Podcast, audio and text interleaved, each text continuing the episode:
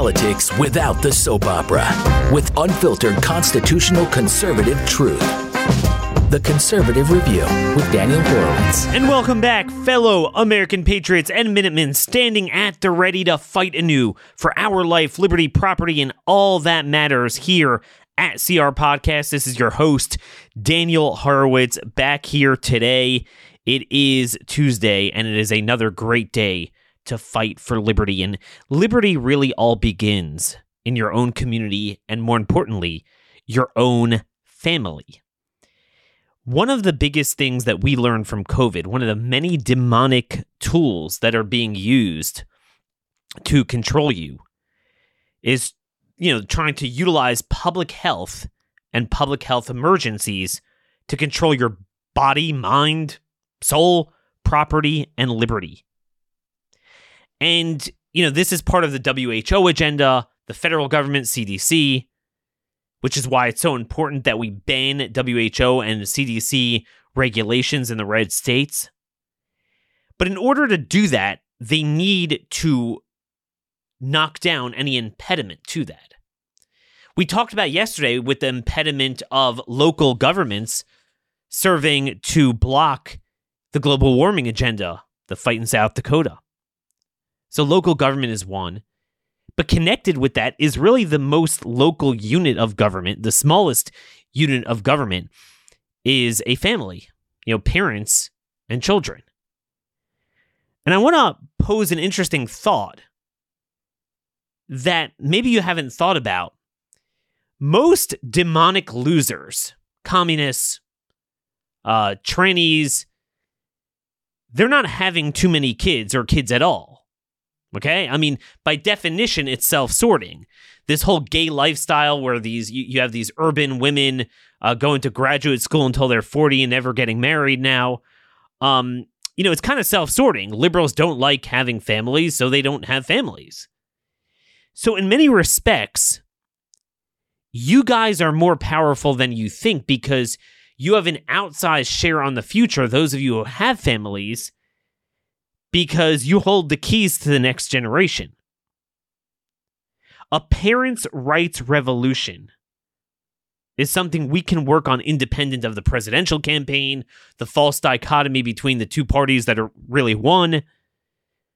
And this is where the fault line is. If we fight for parental rights in healthcare and education in particular, in red states, we will go a long way to fortifying that Noah's Ark that we need that if we can't save the country, which we probably can't, we can at least save our own families, our own communities, at least in certain areas that aren't already, you know, where, where the bastards aren't already in, in, breaching the gates. Where they haven't yet, you can be that Ezekiel 2230 man standing in the breach to build that wall. And they're right at that breach. What they're trying to do is create this demonic one health to control your children's health care. Okay?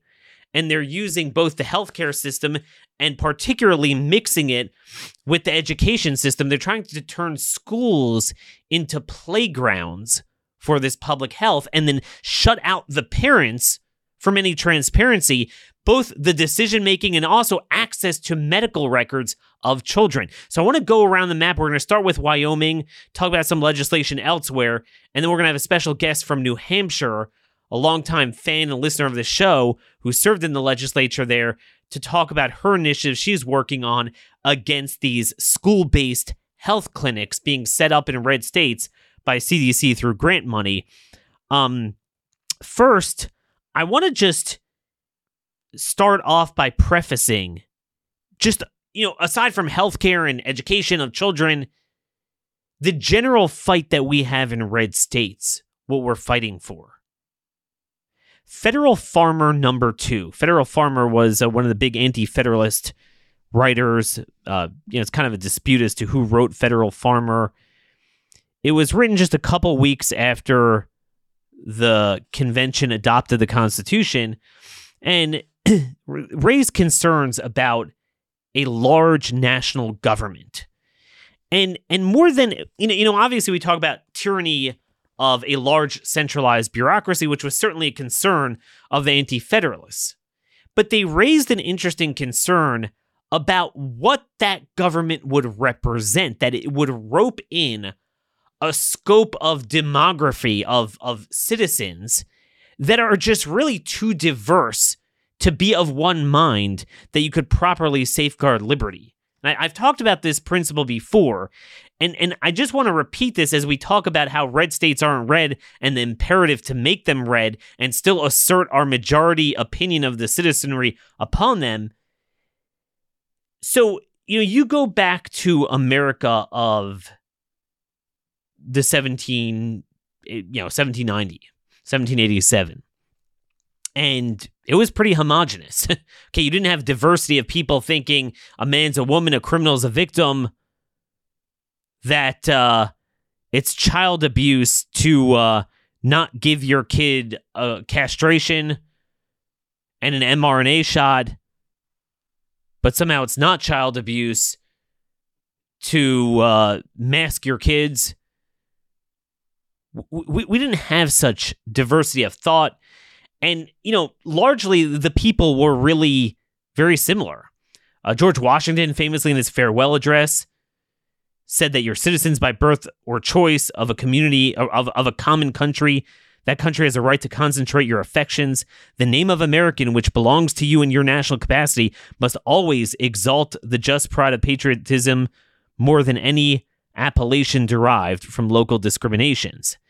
And the reason why he was able to say that is because on, on a national level, he said, with slight shades of difference, you have the same religion, manners, habits, and political principles. You have in a common cause fought and triumphed together. The independence and liberty you possess are the work of joint councils, joint efforts of common danger, sufferings, and successes. And he was extolling the nascent federal government. He felt that it was common enough you know, with slight shades of difference. And the reason why I'm prefacing it with George Washington is because even if you disagreed with the anti federalist premonition at the time, everyone would agree by a mile. George Washington would have agreed by a mile that we don't have a common cause. Back then, you know, everyone was the same. You you had some obviously it was a Protestant country, you had some Catholics, small amount of Jews, but even they were really from Europe and weren't that different. Whereas now we have a degree of difference in this country. I mean, both from demography and ideology that is just off the wall, that there is no way you could ever have a country like that. And th- th- this was the concern of, so I'm go- going back to Federal Farmer, even with that common cause ideology, demography that George Washington was referencing, they said, let me just read the quote if a people be so situated or have such different opinions that they cannot agree in ascertaining and fixing them, it is a very strong argument against their attempting to form one entire society to live under one system of laws only. I confess I never thought the people of these states differed essentially in these respects. They have derived all these rights from one common source, the British systems, and having in the formation of their state constitutions discovered that their ideas relative to these rights are very similar. So he conceded that they were pretty similar back then, you know, even from Virginia to Massachusetts to New Jersey. However, it is now said that the states differ so essentially in these respects, and even in the important article of the trial by jury, that when assembled in convention, they can agree to no words by which to establish that trial or by which to ascertain and establish many other of these rights. And, and went on to say, if we so proceed to consolidate the states on no solid basis whatsoever. So, you know, Federal Farmer was pointing out that when the, the state started, they were kind of the same, but by the time the convention came, you had so many fights and you agreed on something, but it, you know they felt it was too vague. The rights, for example, of a trial by jury weren't enumerated specifically enough, just because you know of all the compromises they had to make. So, could you imagine? They felt that even that degree of commonality was too diverse to ever have a common cause. And it's it's interesting. You, you look at right now, we can never rectify anything in this country. There's just there, there there's too much infighting. And and that leads me to my point that we're never going to be able to overpower the leftists because we're struggling to overpower their interests in deep red states, even when we have pretty strong commonality. And, you know, we're going to start off with Wyoming today to talk about parental rights. You know, I would venture to say that's that's going to be an 80 20 90 10 issue among the people there. Yet we're struggling to elect enough people to get common sense legislation passed. We still don't have enough legislators, but thanks to the Wyoming Freedom Caucus, hopefully we're going to have some good primaries and we're exposing these people with the votes like we've never done before, forcing votes. We're finally going to do this. Remember, this is a state that um, gave Trump the vote in both both elections 2016 2020 by a margin of over 40 points now we have our issues with trump but people voting for Trump didn't vote for him because of his liberal things, it was because of his perceived right wing beliefs. So we still have enough common cause in these states, especially a state like Wyoming. Yet still, we can't even get parental consent across. So again, it just underscores A, the notion that we're never going to fix this country. And B, if we're going to do it, it's got to start in these areas, and we are making some progress. And that's got to start with a parental rights revolution in healthcare and education. Um, first, before I forget, our sponsor today, another thing we can do is creating parallel economies. Um, a lot of people don't like changing because it's too hard. Oh, I got my phone. I don't want to change carriers. Okay, you are funding the Chinese. You are funding spying. You are funding every liberal cause imaginable. If you are giving giving your money to the axis of evil, T-Mobile, AT&T, or Verizon. Patriot Mobile offers dependable nationwide coverage, giving you the ability to access all three major networks, uh, which means you get the same coverage minus funding the left. It's not hard. You can keep your number, keep your phone. Just call up 972 Patriot today or do it online, patriotmobile.com slash CR. Get free activation when you use offer code CR. Join me today in making the switch that so many uh, thousands of people, uh, Blaze subscribers, have done over the last 10 years. Go to patriotmobile.com slash CR or you won't get, you know, some Indian foreign call service. You'll get a U.S. English speaking uh, American 972 Patriot. Make sure to use promo code CR. So, folks, state of Wyoming, again, 57 to 5 majority in the House, 31 to 2 majority in the Senate, but uh, half the Republicans are basically essentially a bunch of homosexuals there. They're awful. And they, we can't get anything good past, but we're starting to mark them. And I want I want to get to a couple things that happened yesterday Last spring, Wyoming parents got a letter in in uh, Casper, you know, the Casper area, Natrona County, from Banner Health. They run the hospital systems in a couple counties, and they got this notice telling them that anyone who had a respective children that turned 12 informing them they would no longer have access to the patient portal online for their child. And the excuse they gave for locking out parents was basically that they have something in law there that be, because they wanted to kids quitting smoking so basically tobacco treatment was shielded from parental consent so because of that they used that as an excuse to basically block them from all online records.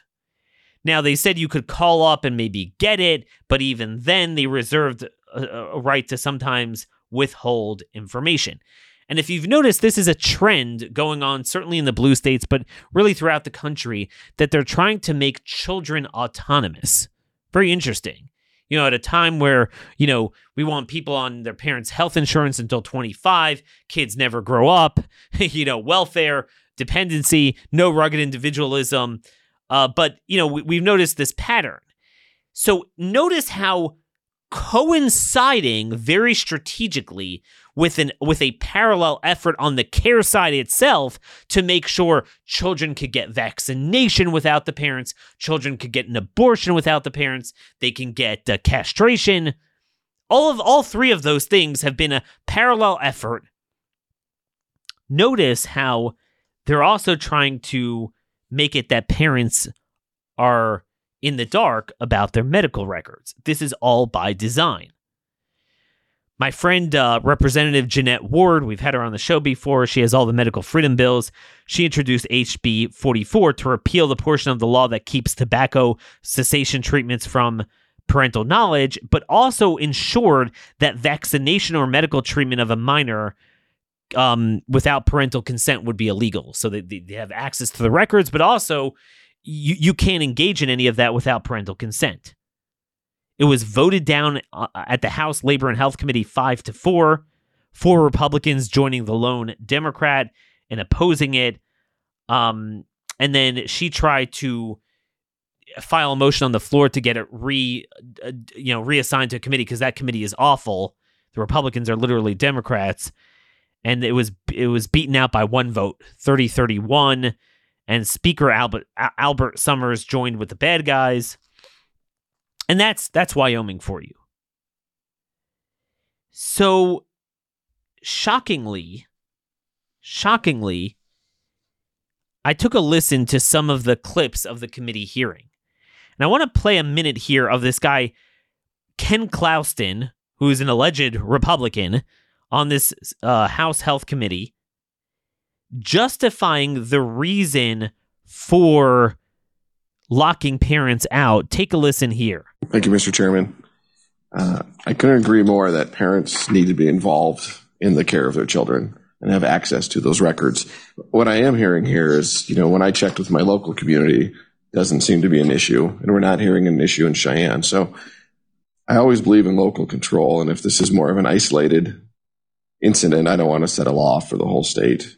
Um, I'm also worried from hearing from the experts that this maybe has some consequences in a public health emergency that we haven't really contemplated in this bill. And I think this bill needs some more work and uh, some more safety put on it so we don't do more harm than good. Representative Trujillo. Okay, so I was wondering, like, how could anyone justify not having parents involved in their children's health care. And he said a public health emergency. Wouldn't specify what it is. By the way, first of all, played this game. Oh, I don't see this happening anywhere. So this is the game they all play. They all say our concerns are contrived. But then they wait until it's too late and we can no longer do anything about it. Okay, that's that's the old game there. They wait until we could do nothing about it. So you got to, again, this is Ezekiel 22 30. You got to stand in that breach. You got to build the wall before it's kind of like our border where, you know, we're we're already invaded by 10 million illegals just the last couple years, probably 30 million total. Same thing with the internal cultural Marxist invasion. Getting their meat hooks into our children's education and health. You got to fight this everywhere. Sometimes you, you, you might, um, you know, when you do this in a red county or red state, well, we don't really have this. First of all, it's likely not true. You likely have all of this to some level and could get better, but we shouldn't wait. So they play this game, oh, I don't see it as a problem. And then at the same time, basically says he agrees with it. So it's both not a problem, but then even if it is, public health emergency. Notice, notice that point. Public health emergency. Bookmark that. Now, what sort of public health emergency would ever engender a need to shield children from parental oversight? I think we all know what that means. And notice they they say the experts, the experts tell us because this is what happens in every red state. All of the the lobbyists, the healthcare hospital industry people say this is needed. This is appalling. Obviously, we know what they mean. They mean things like vaccination, mask wearing, um, balls cutting, abortions, because I don't have the clip in front of me, but the other another Republican on that committee who voted against this, Kevin O'Hearn, he said, quote, we have heard from some professionals that some parents aren't as involved with their children as they should be. There are some parents who need more skills than they actually have.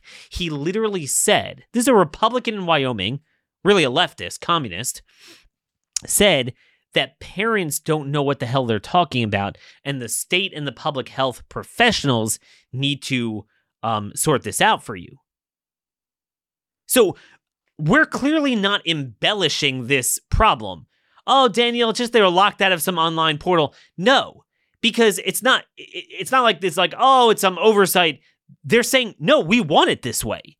They're at literally admitting, and it's not just a matter of accessing an online portal. They're admitting that on the actual care, there might be things that the parents might be too stupid and uninformed to make decisions. So it's not just a matter of an online portal, you have Republicans in a number of states that agree with Democrats that we need the public health professionals to grab your kids and do medical grooming in additional to, to the educational grooming. Okay? Now, stripping parental rights over children's medical treatments and records would be enough of a crime without having this agenda, but we know this agenda does exist. We can't even bar these issues as a standalone in Wyoming, barring castration of minors and things like that. As I noted a couple weeks ago, I talked about this. They voted down Jeanette Ward's other bill to ban, you know, you know, Chloe, Chloe's law to ban chemical castration. In addition, on February 15, 20 Republicans joined with the Democrats to deny conservatives a two thirds majority because it's a budget session, so they need two thirds to pass HB 50, which would have statutorily defined a woman as a woman. Three of the very committee members who voted down this parental rights bill, Chadwick, Zwonitzer and Yin, Zwonitzer is a homosexual, he's the committee chair, also voted against this What is a Woman Act. And then, furthermore, yesterday, the same day, Again, these same me- members voted against an amendment to the budget bill that would have defunded gender studies in the University of Wyoming. So they believe in grooming. It's not just oh, like they vote, uh, you know, to to end the grooming, educational, medical, castration, all this stuff, and then they're like, yeah, we don't need to mess around with the medical records. No, they support that as a standalone. So obviously, their opposition to parental control over records is only for one purpose it's to make sure that there is a seamless conduit from the WHO, CDC, the local and state medical associations and hospitals and state bureaucrats that should be conservative in a, in a state like Wyoming, but are as demonic as those in California. They have a straight conduit into your children. That's what they want. And and by the way, it's not a coincidence that on the same week that they opposed this, what did they say? We might need uh, parents locked out because of uh, a public health emergency. okay? Bookmark that point. A public health emergency. Well, public health emergency. Isn't that interesting? Jeanette Ward also had another bill. She's a real superstar.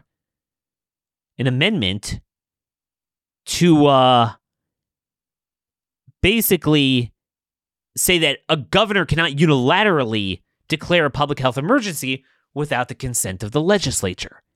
These same members voted against that. So, in other words, they want everything to be a public health emergency. They want them to be able to declare that with ease. Okay. And guess what? Guess what?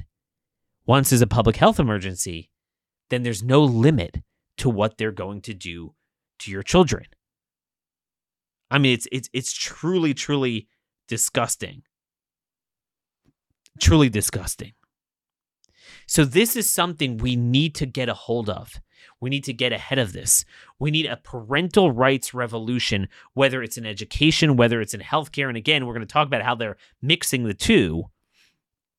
Because obviously public schools is the, you know, most ubiquitous modality that they have just in terms of the hours your kids are in school to control them, brainwash them, and possibly control their bodies.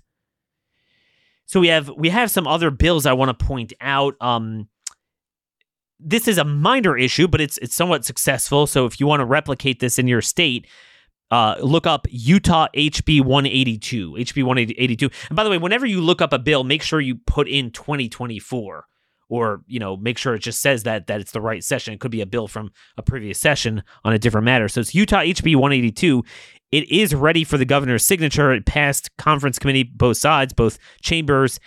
Um, it's a minor issue but it's something that basically requires that if any public any surveys sometimes they, they, they evidently they've been giving children surveys where they could ask them are you transgender? Are you th-? who knows what they'll collect information on you have all these public health things that's administered in, in school, you need parental consent ahead of time. And, and, students cannot be punished for opting out of filling out the survey. So that should be signed by the governor there. We have Iowa SF 2064 uh, by my friend Senator Kevin Alons requires parental consent for a minor to get an STD vaccine. So you know, we have some states, even a couple of red states where, you know, after 16, some even push 12, you could get a vaccine. We know San Francisco and uh, DC have done this uh, for COVID shots, but for STD vaccines, they've done this really in a lot of states already. They carved out for that. Evidently, Iowa is one of them where, like, you know, because they wanted kids not to be ashamed of their parents that they screwed around. And so they could come in for a vaccine. Um, so that would repeal that provision and make it that parents have to sign off. It did pass the Senate Health Committee 10 to 5.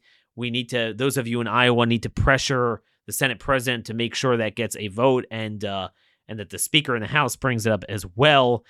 Um, we also have stuff in Idaho I want to go through. Idaho SB 1329. Um, Parents have the final say over a child's medical care and cannot be denied medical records. So we need a vote on that in committee. Uh, SB 1329, that's an important bill. And again, that's a model bill you might want to introduce elsewhere. We have Idaho um, House Bill 493. Um, I'm sorry, no, no. I'll get to that in a minute. Idaho SB 1287. It bans all CDC and WHO jurisdiction over Idaho. We need that bill getting a hearing as well. Um, now, we do have a bill that passed the House and it's headed to the Senate on masks, HB 493, that prevents local mask mandates. Um, by the way, I mean, it's very minimal. It does not prevent private and even public, it, it exempts healthcare settings, unlike Florida. And still 13 Republicans voted no in the House. Now they have a supermajority, so it passed. It's going to the Senate. But again, it just shows how far behind the eight ball we are on this issue. Um, by the way, I just want to go back to uh, Wyoming for a second, just to show how crazy this is.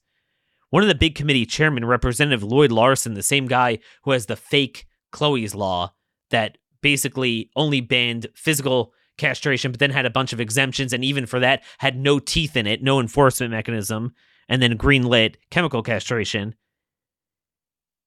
I'm just going to play a clip for you. I, I could not believe this is happening. This is a Republican committee chairman in Wyoming. This is the same guy that had that, I forget that male that was in the University of Wyoming female sorority praised him, had him down on the floor there, praising him for civic activism. This piece of garbage who needs to be defeated. The Freedom Caucus tried to introduce an amendment to the budget bill to defund state funding funded vasectomies through Medicaid, basically funding sterilization of women. Like, why should we be doing that? Why would we do that? Well, Lloyd Larsen has the reason. Take a listen here. And just realize that there's a population that this might serve and help save the state money and help keep people in the workforce that we really need to have. Folks, did you just hear that? Basically, we need to sterilize women so they don't have children to get them back in the in the workforce. And this is coming full circle. This is what these guys want. They want an androgynous society where you have no kids and the ones you do have are like bots that aren't male or female. Denude parents of their rights over kids that have denude women of their femininity and motherhood. And again, there's nothing wrong with also trying to work even during those years and certainly not during the child rearing years. But the notion that that women are 100% like men in terms of valuing a continuity of full-time work that you can never take off to have kids and, and raise them when they're younger. That's what these Republicans believe in. And that's why getting married young, males being masculine, women being super feminine, that's what we need to go back to to having kids and then guarding your control over them from the state. That is all where this matters. And that's where I want to take this to the next level with our next guest. So, folks, healthcare and education. Those are the two biggest issues. That is where the left has been winning, really, our entire lifetime. That is going to be the conduit of their meat hooks, their licentious meat hooks to get into your kids and the next generation. And remember, we have more kids than, than, than they do. This is our turf. We should be winning. As I just played for you that quote from that clown in Wyoming who believes that women should get state funded vasectomies so they can go and make sure there's no interruption in their work. Why do they all want women to work? Well, they want them to have either no kids or if they do, no involvement in them. You drop them off in a daycare all day and then a public school all day. And then not only do they brainwash them intellectually in the school, but then there's this part of their physical body. Our next guest, Melissa Blasek, longtime friend of the show. She's a former New Hampshire state representative who really spearheaded a lot of the medical freedom bills last term. She's executive director of Rebuild New Hampshire. that focuses a lot on parental rights in the realm of education and medical freedom. Has a sharp eye on this problem of school based healthcare clinics, permanent clinics being set up in your schools to do what exactly, especially in the context of this revolution of shutting parents out of their the medical records of their children. What is going on? Melissa, thanks so much for joining us today. I guess you don't have to listen. I, I will probably go back and listen to the beginning though, because I, I don't miss a show. So you really should. You really should. And you you you've earned this. So again, you follow. Make sure to follow Melissa Blasek and that's Blasek with a one S. Melissa Blasek, NH, as in New Hampshire, on Twitter. Ter- terrific organization, Rebuild New Hampshire. It was born out of uh, one of the original Reopen organizations. So, Melissa, you've been frantic, chomping at the bit, saying this is going on in every red state. They're getting federal COVID funding to set up these health clinics. Describe the legal and financial structure of this program and what exactly is going on in these healthcare clinics. Yeah, they, they are coming for your children. That's how I'll start this. This was not on my radar until a bill came uh, to the New Hampshire Senate to create sort of the, I call it the rubber stamp, the legal framework uh, for these uh, clinics, but they are already happening. I believe that New Hampshire, from what I can tell from the federal website about this, um, that New Hampshire was the last state to create some of these uh, school based health clinics. And I think that it's not been something that people have really gone crazy about because they have this sort of they think back to their days in school and you know there were maybe a, a, a vaccine clinic or maybe I, I remember you know getting a scoliosis check or and that's what they think of being healthcare clinics in schools, temporary things. That is not what we are talking about. We are talking about full diagnostic uh, clinics being built with surgical capabilities in the room next to your child's classroom. And what how this all began is it, it, it's a federal grant. I believe it's a three three year federal grant. Um, that unfortunately, it appears that superintendents can actually just unilaterally apply for without needing any type of authorization or approval, even from your school board, let alone the taxpayers. And they contract with these big doctor organizations or usually hospitals, um, these those conglomerates, and they rent space in the schools or sometimes are actually building additions onto the school for these purposes. This is part of a program. It's called um, Whole Child whole community, whole school. It's a federal program, and it is just as bad as that sounds. It's on the CDC um, website. It, yes, it's just as bad as that sounds. They want to take over every part of anything that would quote impact the education of the child that means emotionally that means physically everything that you could possibly imagine they want to happen in the schools during the school day anything that you would normally uh, do in the community with your child now gets done without you there in the school. So that's what's happening. This is the hill to die on, is what I keep telling people. No, that certainly does sound like a hill to die on. And the thing is, I've noticed that this creep into children's health and one health, whole health, mm-hmm. is coinciding with this creeping effort to gradually give children more autonomy. Suddenly, you know, we're in such a matriarchal society, and uh, you know, we hold kids' hands until they're no longer kids, until they're 25. But suddenly, right now, they want to give them autonomy in decision making and shielding yeah. uh, them from parental oversight and even accessing of records. So, how does that tie into this program? You're completely correct. I mean, um, the left uh, tends to uh, even in the reddest of states, as you're always talking about, they don't run in with everything all at once. It's one thing and then another and then another so that there's a logical progression. So this is the first step towards taking away your parental rights, right? They're going to make all of this available um, and say, oh, but there has to be parental consent, right? There has to be parental consent. But now they're going to start taking it away. New York State, I was just reading, they have a set of bills, one in the Senate, one in the House, to remove all parental consent. Um, so yes, there is definitely a push. Again, this is about you know destroying the family. Um, I think it could be possibly more insidious than this. If you're saying that children can consent to health care, what can they not consent to, right?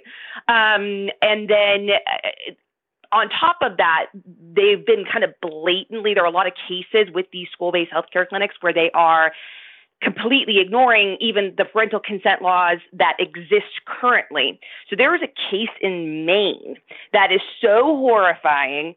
Um, you can find it if you start Googling it a bit, but um, essentially for two years, because this all started in 2020, they started slowly implementing this during lockdowns. Um, and building and planning for it. Um, but there's a case in Maine that for two years, this teenage girl, without her parental parents' knowledge, and Maine does have parental consent laws, was given three forms of hormonal birth control. By the way, all at the same time. One of them was an implant. So again, they want the surgical capabilities in these schools. And then they kept telling her to keep taking the pills. So she was on this crazy hormonal cocktail, you know, whacked out of her mind, which that makes sense. Goes off to the mental health clinic because, you know, there's the the physical, then there's the mental, all in the school. Um, and they diagnose her with clinical depression and give her Zoloft. So what happens in these schools, by the way, the kids go off, they get their medications in the morning, and then they go off to class. So on Fridays, they were giving her a little like Ziploc baggie with her pills, which also violates a ton of laws, but because uh, it was unmarked and unlabeled.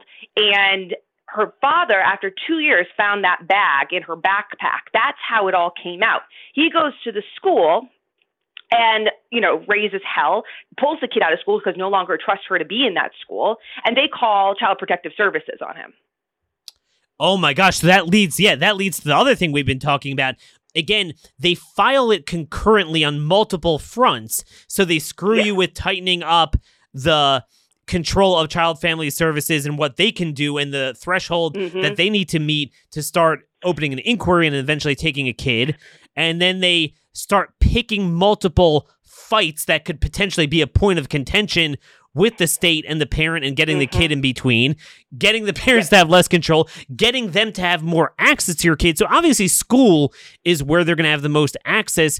I want you to go back to the essence of this particular program.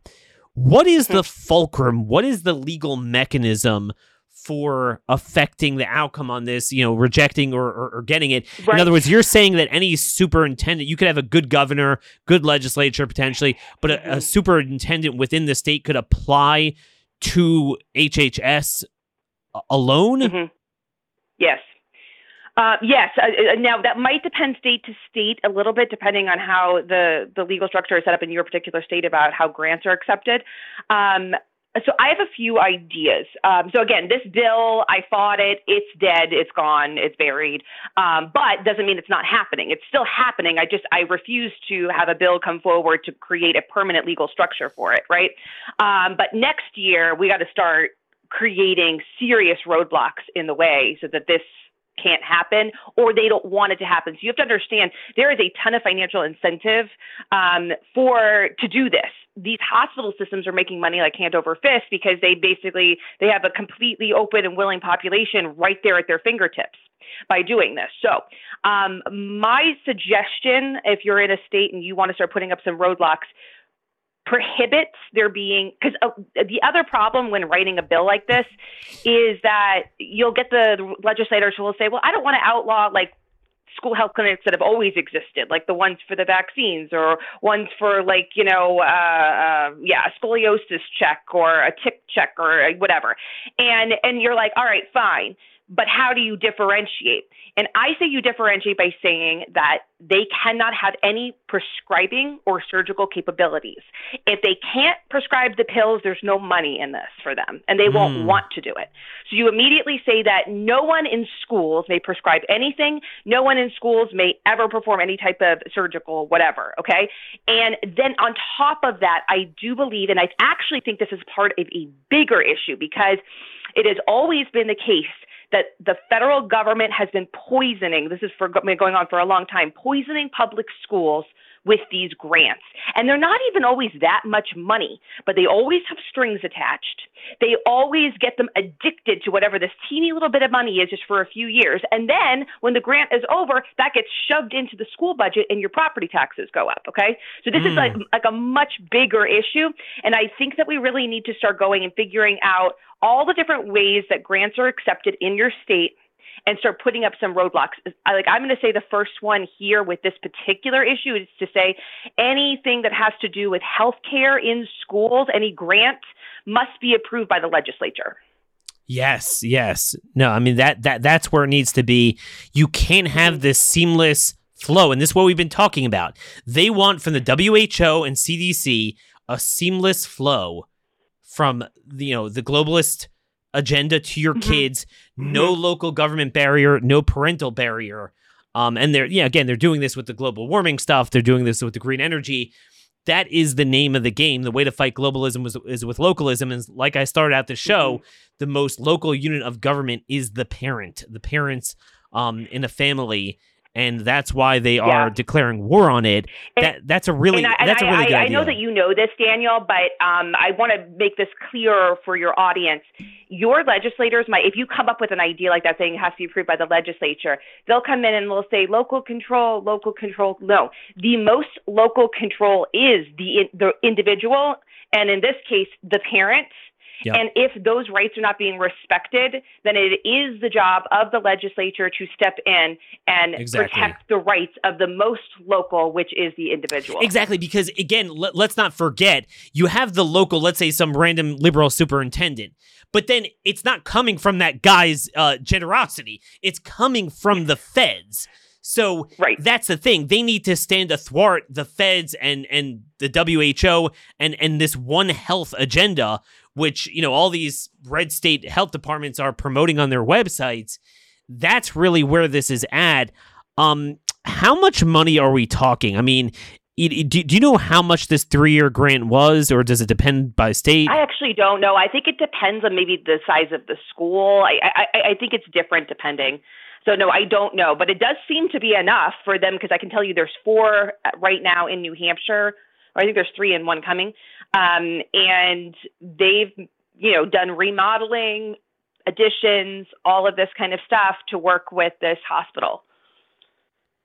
So I don't I don't get it. Was this signed off in the CARES Act? Was was there something that a governor had to had to approve, or was it just part nope. and parcel of has the? nothing to do with the states. No, has nothing to do with the states at all.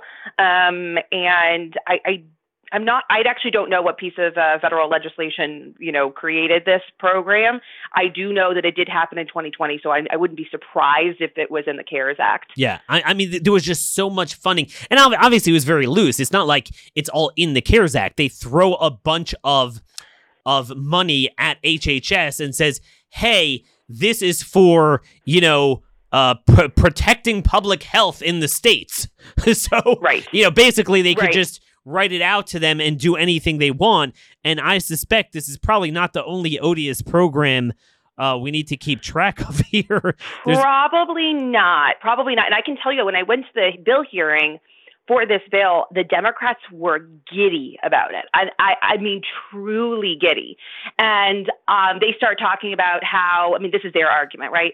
Oh, but this is going to be so great for the poor kids, the poor kids. And so I got Yeah. up there and I said, don't we have Medicaid? I'm, I guess I'm, I'm confused. Why do we need to double dip?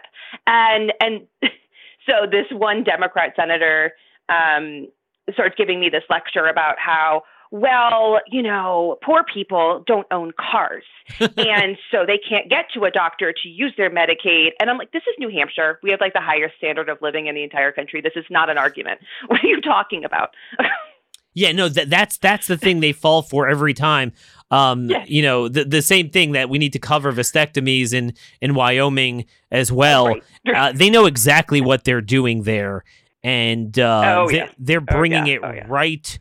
And, and, by the way, that's what they want because they wanted eventually that the parents wouldn't even get billed for it because then they know about it. So this way, you just have it covered, uh, you know, just straight up covered by government, just like COVID vaccines. Oh yeah, and and that's the uh, my other argument against these school-based healthcare systems is, is currently. currently, again, there's a lot of HIPAA violations going on with these things. Okay, um, but currently they're not. They don't have access to these children's medical records, and now they're going to treat them. What are we talking about? That's crazy. That's dangerous. Very dangerous. Um, but e- e- again, HIPAA violations all all over. So now the kids again are going to have two sets of medical records. I mean, it's very confusing. But but are, are you sure about that? You're telling me that there are actual doctors or nurse practitioners with prescribing authority in these schools? Yes. So so that means Yeah. because there's also the mental health aspect that you know uh, every kid is doped up on Yes. on 50 million things nowadays. So normally it's of the parents' volition, but here the school could maybe set a policy. All right, your kid looks like he needs this, and uh, Mhm. you know, and and, and again, like you're saying, eventually it, it will initially start out with probably parental consent, but once you have that Trojan horse there, and then we're seeing the parallel effort to weaken parental access to portals, we know exactly where it's headed. Yes, yes. Oh, yeah. Can we talk about that? The, the parental access to portals and like the, all the federal issues with that. Yeah, yeah. So so that's that that's important because they use HIPAA. It's funny whenever whenever you want it, it's like you know you have a dying parent or something, and a kid wants to access sometimes, and you have so many issues. Wh- wh- Whenever they Mhm. want to use HIPAA to lock you out, they do. But then uh, you know vice versa, they violate it Oh, when they want. So um so yeah, obviously you heard about what was going on in Wyoming. We couldn't even get. Um, a majority in the Wyoming House to simply stop this hmm uh, you know, this this uh, new trend in in certain health systems in eastern Wyoming where they were sending out letters saying, "Oh, your kid turned 12, so they were locked out of their portal." What's going on with that? Yeah. So what we had a bill because this was happening here. It's happening everywhere, and uh, we had a bill last year to require the parents have access to medical records. Now, ultimately, the bill didn't go anywhere because when we dove into it, we discovered that HIPAA already requires that the parent have full access to medical records. So if you go to any doctor and demand your child's medical records at any age under 18, they have to give it to you. However, they have to give it to you with certain things redacted. Federal law requires that over the age of 12 that there be certain things that children can consent to without parental permission. And your state might have other requirements even on top of that. New hampshire has one it seems. Um, so uh, so we're talking things like um, substance abuse treatment. Yep. um, that's required by a federal law. Um, there's a certain amount of, of mental health ava- availability um, that sh- has to be required. There is a certain amount of um, like birth control education, not access, but education that has to be required. And then in New Hampshire, on top of that, a child um, can, without parental consent, uh, get treated for an STD. So, uh, what the medical record after the age of 12 will have everything about your child except for anything related to those instances that would be redacted. Supposedly, the issue with the portals is that the portals don't know how to do that. It kind of needs a human to do that and to make those judgments about what applies to what. And so, what hospital systems and these major doctor conglomerates have started doing is just saying, like, all right, um, I don't want to deal with this, so, So you're we're just out. locking the pa- right. You're just locked out. Um, now there was supposedly the we we killed the bill last year because the federal government was supposedly going to solve this problem, which of course they didn't. But there was something in the CARES Act that had to do with saying that you can't have difficult access to your medical records. Like you can't call uh, Hawaii where your medical records are, and they're like, oh, you have to come here in person to get it. No, but they were going to look into this particular issue when it came to children, and of course they quote stud, this is so typical of government. They studied it and came back with uh, oh i don't we don't know what to do. We're just going to throw our hands up and say there's nothing to be done about it. So um, i personally still think that you we could make a law and red states like wyoming absolutely should still be making a law saying that you have full access to your child's portals that's this is insane this seems like not act it seems like an excuse more than a problem e- exactly. what I'm no, saying? every everything is the feds or the money or this will be cut off. I mean, it's just it's it's Mhm, nonstop uh, excuses yeah, not to my, do the right what thing. What I loved about the Wyoming bill was his excuse about the public health emergency, and I'm like, so vax them all? Is that that we're talking about? And by the way, that same guy just emergency, vax them voted against um, having the legislature have to consent to such an emergency. So they're going to ensure oh, that you there's know that's my big issue. that there's Mm, more of them. mhm. Um, before I let you go, are there are there any other kind of model bills, ideas that you're working on in New Hampshire that you think uh, some of our activists could push elsewhere? Um, I have one, and I have a warning.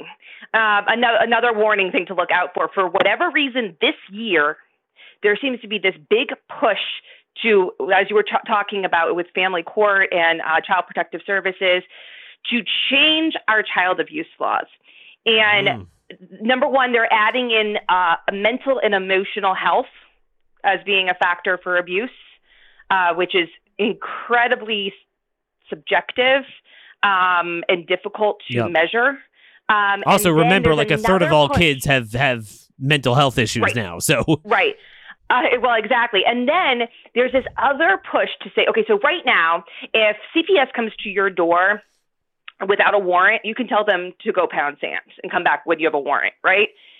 That, if this one bill of ours passes, would now be grounds to remove your child from the home. Your demanding that you have due process would now be considered to be abuse. wait, is that a Democrat bill? it's bipartisan. Oh, okay. As always. Yeah. Yeah. Um, Yeah, I know exactly. So that's a warning. Um, a model is HB 1156, and this is a bill. This is a state nullification bill um, to say that the state will not enforce. uh, The state and its localities will not enforce any mandate from the CDC or Yep. the WHO. Yep. And we So we have that, that. one's very important. So so HB 1156. We also have Idaho SB 1287. We're trying to get across as well. Um, Mhm. you know that is something. You know, Florida has done it on the WHO. We need to get the CDC part. But yeah, I mean, folks, you you you got to go in your states and raise hell about this. We have to end this notion of school-based public health uh, clinics with with you know uh, capabilities to prescribe and perform surgeries. This is absolutely nuts. You put this all together, it's quite evident where they're going. And just remember, I mean, the the edifice that they built with COVID is not just going to go away on its own. Um, they were so successful at it. Why would they just walk away from it? And uh, you know, it's it's very slow progress, but people like Melissa are really helping. Um, where could people find out more about your work? Just on Twitter? Um, yeah, so I'm at Melissa Blasek NH, but also follow um, at Rebuild NH. Uh, you can also go on our uh, our website, rebuildnh.com, um, and you can help figure maybe you know we can help you figure out how you could do the same in your state. Um, if you're in new hampshire please get involved. I am the you know a lobbyist for liberty is what i like to say. I'm the watchdog for you because i don't have any financial interests and i'm funded completely by small grassroots donations. And um, that's what we need. We need people in there who yes. are just there for liberty. That is the model. Rebuild new hampshire. We need these strike force teams in every state to be vigilant. You'd be shocked at the difference you could make just exposing some of these things that people didn't know about. Remember, in most areas, don't don't even need super majority um, of people who think like us, but these things are so demonic they can only uh, survive in the darkness. They really can only survive that way because they're just so. I mean, it's like ooh, some puppies for your kids here. I mean, that's that's literally what it is. It's it's this medical grooming that is so insidious that most parents uh, certainly would be opposed to it if they would know about it. We just have to uh, make people aware of it and fight it. So again, Melissa. Uh, thanks so much. Now go back and listen out of order to the first part. We'll be speaking very soon. Take care. All right. Bye bye. Okay, folks, so that was Melissa Blasek. Uh, again, a real friend of the show and terrific super local activist, really a model of what we need.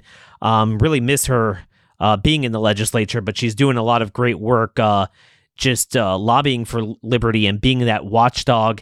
Again, you could be that man in the breach, okay? It is not that hard. You just get a couple people together, join one of our Liberty Strike Force teams. Let's do this in all the states. It's Child Protective Services, it's in education, it's in, it's in HHS, it's in medical records. We need to fill in those gaps, make sure we prevent, we, we, first of all, heal ourselves, fill in those breaches, and then inoculate ourselves. We have vaccines for liberty. Um, it all starts with parenting and the next generation of children. It's education, it's healthcare. We need this revolution today. Let me know your thoughts and comments, your questions for Melissa and our other guests at Daniel Horowitz at startmail.com. Folks, till tomorrow, Ezekiel 2032.